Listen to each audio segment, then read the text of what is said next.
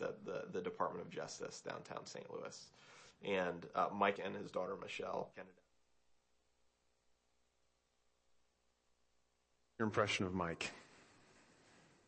From this video clip, you know that he's a black pastor in St. Louis who chose to illegally cross a barrier to make his protest for what he saw as justice more visible.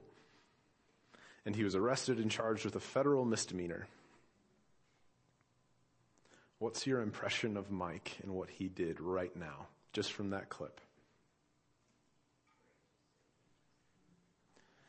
Is he a hero? Yeah? Is he a hero for protesting uh, a part of the criminal system that's unjust and racist? Is he a criminal for disobeying the law and he got what's coming to him? I mean, he was allowed to protest as much as he wanted as long as he didn't cro- pro- cross that police barrier, which is a whole lot more than you can do in other countries. Or, I mean, I'm sure there's some of us that don't have an opinion at all, right? Mike is living his life, we're living ours, such as things. Well, what you saw right there, that's a clip from a much longer video, and I encourage you to watch it. We'll post it later on um, on our Facebook page. But that's about all you would get from the news. So you would get a clip about some pastors getting arrested, about being charged with that, maybe a couple clips about why they were doing it. They felt like the blindfold of justice was slipping a bit, and, and then the news cycle would move on. Let me tell you a little bit more about Mike. Mike is a colonel in the U.S. Army. He served for many, many years the dean of students at Covenant Theological Seminary, which is where I went to seminary. And so I've gotten to interact with him a number of times. Um, and I've learned that because of his involvement in this conversation around race, ever since the events of Ferguson happened, because he's been so involved, because he's put himself out there and to be a, a, at the forefront of these protests and, and, conversations, he has gotten the invitation to go speak at a number of places, such as the University of Missouri, back when they had those hunger strikes several years ago to be in a forum and to be one of the people speaking there. And when he speaks there, when he's gotten to speak at these different places, he gets to talk about Jesus. In conversations, and especially around the conversation of racial reconciliation, so often God and Jesus are not mentioned or not brought up, but because Mike, and because of the adversity that he was willing to face, he got the chance, he gets the opportunity to speak about Jesus to people that otherwise would not have him included in the conversation. As Mike goes on to say in this video, he'll later say, the gospel is bigger than race. But race is a big thing. Hmm. Mike's story, and I showed that clip and, and brought that up to you today because Mike's story is very, very similar to the story of Paul and where Paul's at in our text for today. Paul was arrested. Even though he was a Roman citizen, he was arrested and he faced adversity because of he, his convictions in Christ and what he saw as needing to be done. And yet, even though Paul is in a bad situation, he's in jail, he's imprisoned, he's facing execution, Paul rejoices because, as he writes, God uses adversity to advance the gospel. Hmm. That's challenging because as a church and specifically out here in the suburbs and, and the white churches, I'm very much a part of this. When I see adversity coming, I am much more likely to want to see how can I get around it? How can I avoid it? I do not want to go through it. And yet Paul's here saying that God uses adversity. Maybe God doesn't want us to go around adversity all the time. Hmm. Let's read what, what is writing here. So I invite you to turn with me to Philippians chapter 1 verses 12 through 18a. And as we're, you're turning there, as you're thinking about this, I want you to contemplate this question of when would God want us to face adversity? When would he want us to go through it? Alright, so Paul writes this starting in verse 12. He says, I want you to know, brothers, that what has happened to me has really served to advance the gospel, so that it has become known throughout the whole imperial guard and to all the rest that my imprisonment is for Christ. And most of the brothers, having become confident in the Lord by my imprisonment, are much more bold to speak the word without fear. Some indeed preach Christ from envy and rivalry, but others from goodwill. The latter do it out of love, knowing that I am put here for the defense of the gospel. The former proclaim Christ out of selfish ambition, not sincerely, but thinking to afflict me in my imprisonment. What then? Only that in every way, whether in pretense or in truth, Christ is proclaimed, and in that I rejoice. Hmm. Let's pray. oh, dear Father, as we consider this time of adversity and how you may want us to do it and go through it, Lord, may you send your Holy Spirit. May you illuminate your scriptures. May you show to us what you're meaning and how this applies to our life. Lord, may this be done not for my glory, not for our glory, but for yours and yours alone. We pray this in the name of your son, Jesus. Amen. So in this first part of the scripture, Paul talks about adversity outside the church. so if you look with me in verse 12 and let's see what he has to say about it. He says, I want you to know, brothers, that what has happened to me has really served to advance the gospel he's been imprisoned and he's saying that that has advanced the gospel. Now, I don't know about you, but when I think about prison, I usually don't have a good connotation in my head. Prison is a bad thing. My reasoning for that is that if you're going to prison, it's because you've broke the law, and breaking the law is a bad thing. I was that kid in kindergarten when we were told to get in line, and all the kids were kind of squirming about. I would physically put them back into line. Law is a good thing. You follow the laws. They're there for a reason.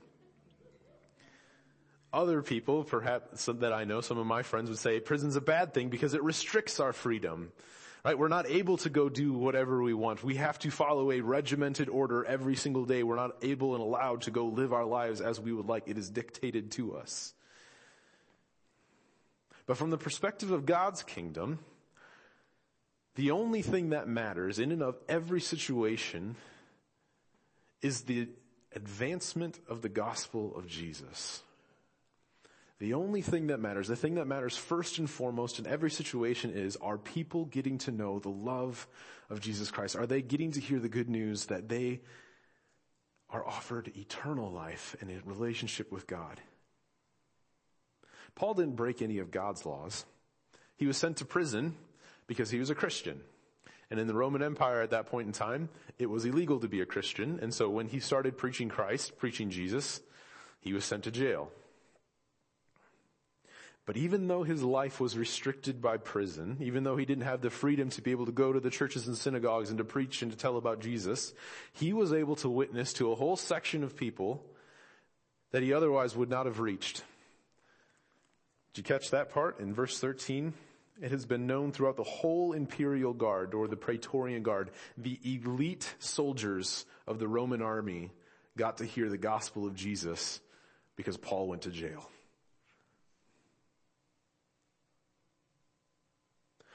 What looks like a loss of freedom in our eyes was a whole new opportunity in God's. There's a, a similar type of situation in facing adversity from outside the church. A, uh, a pastor that I know quite well over in Green Tree, his name's Tom. Uh, he ran for school board last year. And perhaps you've heard a little bit about this because that was very newsworthy that Tom ran for the school board of Kirkwood Public Schools. Uh, he had sent out a pastoral letter several years ago detailing to his congregation his views on human sexuality. And uh, a couple of reporters from St. Louis got a hold of that letter and they started to attack Tom over that and saying that he was unfit to f- be on the school board because of these views and he would make everyone less safe because of this. And a lot of people t- took up on that and they agreed with that assessment that Tom should not be on the school board and they started to attack him. And it wasn't merely attacks on his campaign, on, on his ability to be a school board member, but upon Tom himself. Upon his character, upon the way that he would treat people, upon the way that he pastors, upon his presence in community. Tom faced a lot of adversity in that school board race, in a school board race. And I can tell you it, really, it was really hard for him. It was a really hard time and a really dark time because Tom has spent so much time serving and loving that community. But one of the beautiful things that came out of this, even in the midst of this adversity, were the stories that people were able to share because Tom was on everybody's minds. People got to share stories about how Tom would take in kids who had been kicked out of their houses by their parents, often because of their sexuality, and he would house them and he'd be a father to them and he'd feed them. Talk about how Tom uh, served local businesses often, and he, and he was often there for neighbors in time of need when they would come into the church, and especially in times of grief. He would be one that could comfort them and be with them and be a presence with them. He, in particular, he served the community in Meacham Park. And if you know Kirkwood community at all, Meacham Park is an area of, of, of very low income. Um, and predom- predominantly black, and he would partner with them and with their pastors and with those churches and do a lot of work to help them and to come alongside them and to give them dignity in their lives, not just to seeing themselves as a charity project either. Tom and the Church of Green Tree Community Church did, have done a lot of things in the community of Kirkwood. And Tom lost the race, right? Spoiling ended, he lost. He lost by quite a bit. But a lot of people got to hear about how Tom loves people through the love of Christ because of the adversity that he faced, because of that platform that, that all of a sudden he was on that he wasn't intending to be on. But in that midst, and through the midst of adversity, the gospel of Jesus was preached and more and more people got to hear about it. When we consider adversity by the world's terms, may be an opportunity in God's. Now adversity is hard. Changing perspective to say, oh, this is a good thing. The gospel of Christ is being, is being preached and, and, and people are getting to know the love of Jesus doesn't make adversity any easier than it already is. In fact, adversity by definition means something's going to be hard. It's be, the only reason adversity happens is because God's creation order has been violated. Something has gone wrong. The only reason we have prisons is because there is things that are going wrong. There is sin happening. People don't go through adversity because the world is all right. We go through adversity because the world is not as it's meant to be. And yet it is because of adversity that the gospel was advanced. Paul is very clear here. He doesn't say in spite of adversity or, or God used my adversity. No, he says because of my adversity, because I was willing to go through adversity, the gospel was advanced. What does that look like for us to go through adversity because of the gospel of Jesus? Now, Paul has a very narrow scope when he talks about facing adversity. He's not saying going through adversity when we uh, deserve it, when we've done something wrong and therefore we should face the consequences. That's not an adversity that we should be seeing and going through because of it. He's saying adversity because we are professing the name of Jesus. And people don't like that. To be able to bear the consequences of them on our careers, on our earning potentials, on our worldly opportunities because we are willing to say, I follow Jesus. And Jesus, perhaps even in Paul's terms, and even today we see this more often, is that Jesus is the only way to God. That's very controversial. In Paul's terms, they considered him an atheist. In our terms, they consider us exclusive for saying that. And yet that is the statement, the narrowness, the theological faith that Paul is standing upon that we are called to profess as well, if we know the truth, to say it, not to withhold it.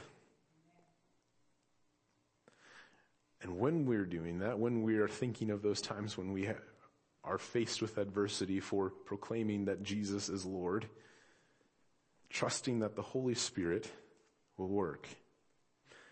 If you look in verse 14, so Paul's imprisoned and he says this. He says, most of the brothers, having become confident in the Lord by my imprisonment, are much more bold to speak the word without fear. Now this doesn't make any sense. If I'm following somebody and that person gets put in jail because of what we're doing, I am not going to say, that's great. I want to follow him. That is the last reaction I'm going to do. I am probably going to say, all right, that was dumb. Let's do something else. But the people, the Christians back in the first century, back in around 60 AD said, oh, he went to jail. He was willing to go to jail. I'm going to speak up all the more. That is not a human desire. That is not a pattern that we humans do. There's something more at work there. I would say that that thing that is at work is the Holy Spirit. Because God uses adversity, He doesn't leave us to our own strength and ability to endure. He gives us the Holy Spirit to be strengthened, to be able to work through, to live through that, adversity and to all the while advance the thing that matters most. All right, so that's adversity outside of the church, but what about when it happens inside the church? When there's adversity in and amongst ourselves? Well, let's look in verse 15. So, in 17, actually, I'm going to skip to verse 17. So Paul says this, the former proclaimed Christ out of selfish ambition, not sincerely, but thinking to afflict me in my imprisonment. So people are proclaimed, so Paul gets in prison for preaching Jesus. And then apparently there's some people out here that are saying, oh, he's in prison for preaching Jesus. I'm going to preach Jesus to spite him. Once again, this makes no sense. That doesn't make any sense. So did a lot of research kind of digging in and I think there's some pretty good thoughts of piecing together what's happening here. Paul in his letters in Romans and Galatians and some of the other letters that he writes, when he's preaching Christianity to people who are not Jewish, people who are not Israelites, he is saying, if you believe in Jesus, right, the Old Testament exists and all those laws and rules in there exist for the temple. The temple is no longer there because Jesus fulfilled that. So you don't need to follow all of these rules and laws about being a follower of God and loving God. But there were a whole lot of Jewish people scattered throughout the Roman Empire that when Paul is preaching this, is saying, wait a second, what? God gave us those laws to follow, he said, if you're gonna follow me, follow these laws. That's what it means to follow God, is following these laws. And you're telling them not to? That's stupid. You're dumb, Paul. Go home. We'll tell them how, we'll show them, we've been practicing this our whole lives, we will show them what it means to follow God. And, and Paul was very much opposed to that saying, no, do not put more on them than they already have to do. This is, this is not what following Jesus looks like. You do not have to go through the sacrificial system and all the other things that we've talked about and covered in Leviticus. And so when Paul's in jail now, now you have many of these Jewish, Judy, Jewish Christians saying, okay, finally, finally that preacher's out of the way. We can go and we're going to convert a whole bunch of people to follow Jesus so that we can become more powerful in the church. And so that if he ever gets out or, or if not, we can overrule him. We can kick him out. We can have church our way. And Paul's reaction to this is, great. Wonderful. They're preaching Jesus. Wonderful. I'm not sure why they think they're spiting me, but wonderful. They're preaching Jesus. That's great. They might be, I think they're doing it wrong, but it's Jesus that matters.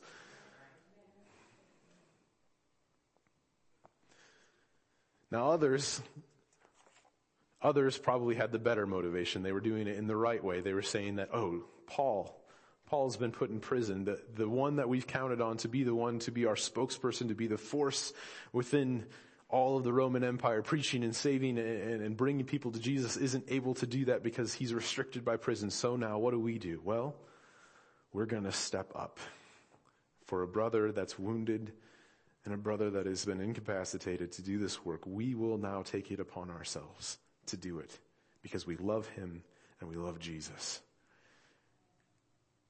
And in response, Paul says, great.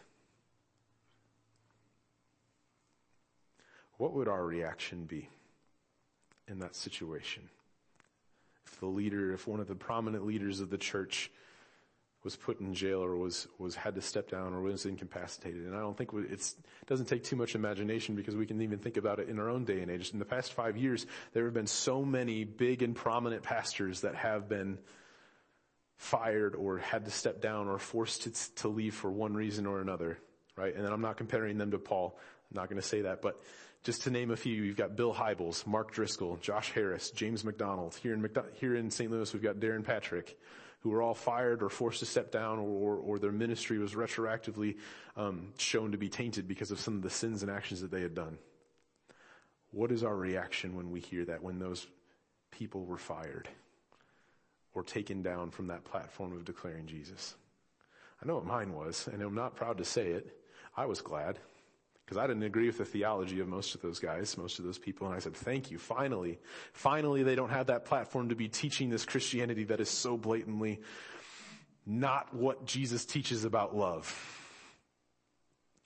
And that is not the reaction that Paul is commending here. Instead, he's saying that we should see those brothers and sisters who were wounded whose ministry that proclaimed Jesus, right? They were proclaiming Jesus, but yet they were human and they sinned and they were wounded as a result of it. Not to excuse what they did wrong.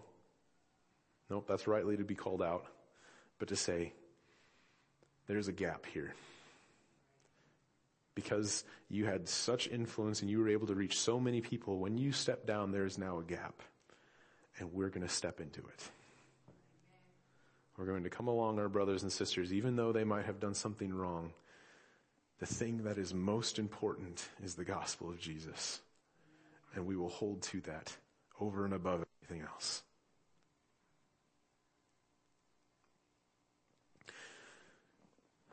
Our leadership, we chose this book in Philippians because it's so applicable to what we're working through right now as a church in Christ Church. During the announcements, I talked about how uh, the congregational services with, with Jeremy Biedenball that'll coming up on the 9th and on the 16th that I invite you guys to be in. And I want you guys to be in this because Christ Church is going to undertake some big things some wonderful things, some things to promote and to proclaim the gospel of Jesus and to bring people to know him. Bring people as, as we were talking about one of the original missions of Christ Church was to bring unchurched people, people who either have not been at church for a long time, haven't had a church home, or who have never been in church to come and to be a part of a family and to get to know the love and the joy of Jesus Christ. And that, I believe, is still continued to be Christ Church's mission, right? That is what every Christian is called to. So of course we're called to that as well. But there's some adversity that we need to work through, right? There's been not nearly as many as, as the beautiful and wonderful things that Christ Church has done, but there have been things that are hard that we need to talk about. There have been dynamics, ways that we talk to each other, ways we treat each other, the ways we do ministry, the ways we relate to being a pastor and the pastor relates to being a congregation that aren't right. That we need to talk about and we need to work through and we need to say, okay, how do we bring this back into the gospel of Jesus and do this in the right way? And so I'm inviting you guys, all of you, whether you're a member of Christ Church or you've been here for this, this is your first Sunday, I'm inviting you to come and be a part of this journey of bringing Christ Church into those next big things. We've been doing a lot of great big things as a church and we're going to do a lot of big things and we need to deal with the adversity that's in front of us. Not to ignore it, not to try to go around it, because we believe that God uses adversity for the gospel of Jesus. We don't hang a symbol of torture as an, a large symbol in the front of our church because we shirk away from adversity. We hang it there because we know that whatever we're going to go through, Christ has gone through so much more and he will help us go through what we are about to. Whatever adversity we might face is nothing compared to what he did on that cross and what he has done for us so that we would not have to. There's a poem by George Herbert, my favorite poet. And you'll probably hear a lot of these poems in the, in the future, but I think this one fits so perfectly. It's called Affliction. It's the second poem called Affliction that he wrote. And he wrote this. Kill me not every day, thou Lord of life since thy one death for me is more than all my deaths can be. Though I in broken pay die over each hour of Methuselah's stay. If all men's tears were let into one common sewer, sea, and brine, what were they all compared to thine? Wherein if they were set, they would discolor thy most bloody sweat. Thou art my grief alone. Thou Lord conceal it not. And as thou art all my delight and so all my smart, thy cross took up in one by way of imprest all my future moan. That last phrase there it was really impactful to me because on this cross, on this symbol that we that we put up, that we magnify, that we make into a huge thing in the front of our church, we are showing that Christ has taken our griefs and our pains and our sorrows with him on the cross. Both the ones that we've had and the ones that we will have in the future. The adversity that we will face, he has taken with him. And the good news of Jesus is that though he died on that cross, that was not the end of the story. Because he rose again to life through adversity. The gospel of Christ happened that each and every one of us have eternal life in Christ. Know that we are loved. Know that we have a personal relationship with Him right now through belief in Him and know that we get to enjoy Him forever where there will be no adversity. But for the time being, for the time being, there are times when we are called to be faithful witnesses to Christ, to profess Jesus' name, and trust that in the adversity that may come, God will use it for the thing that is the most important. Amen. Let's pray. Dear Father,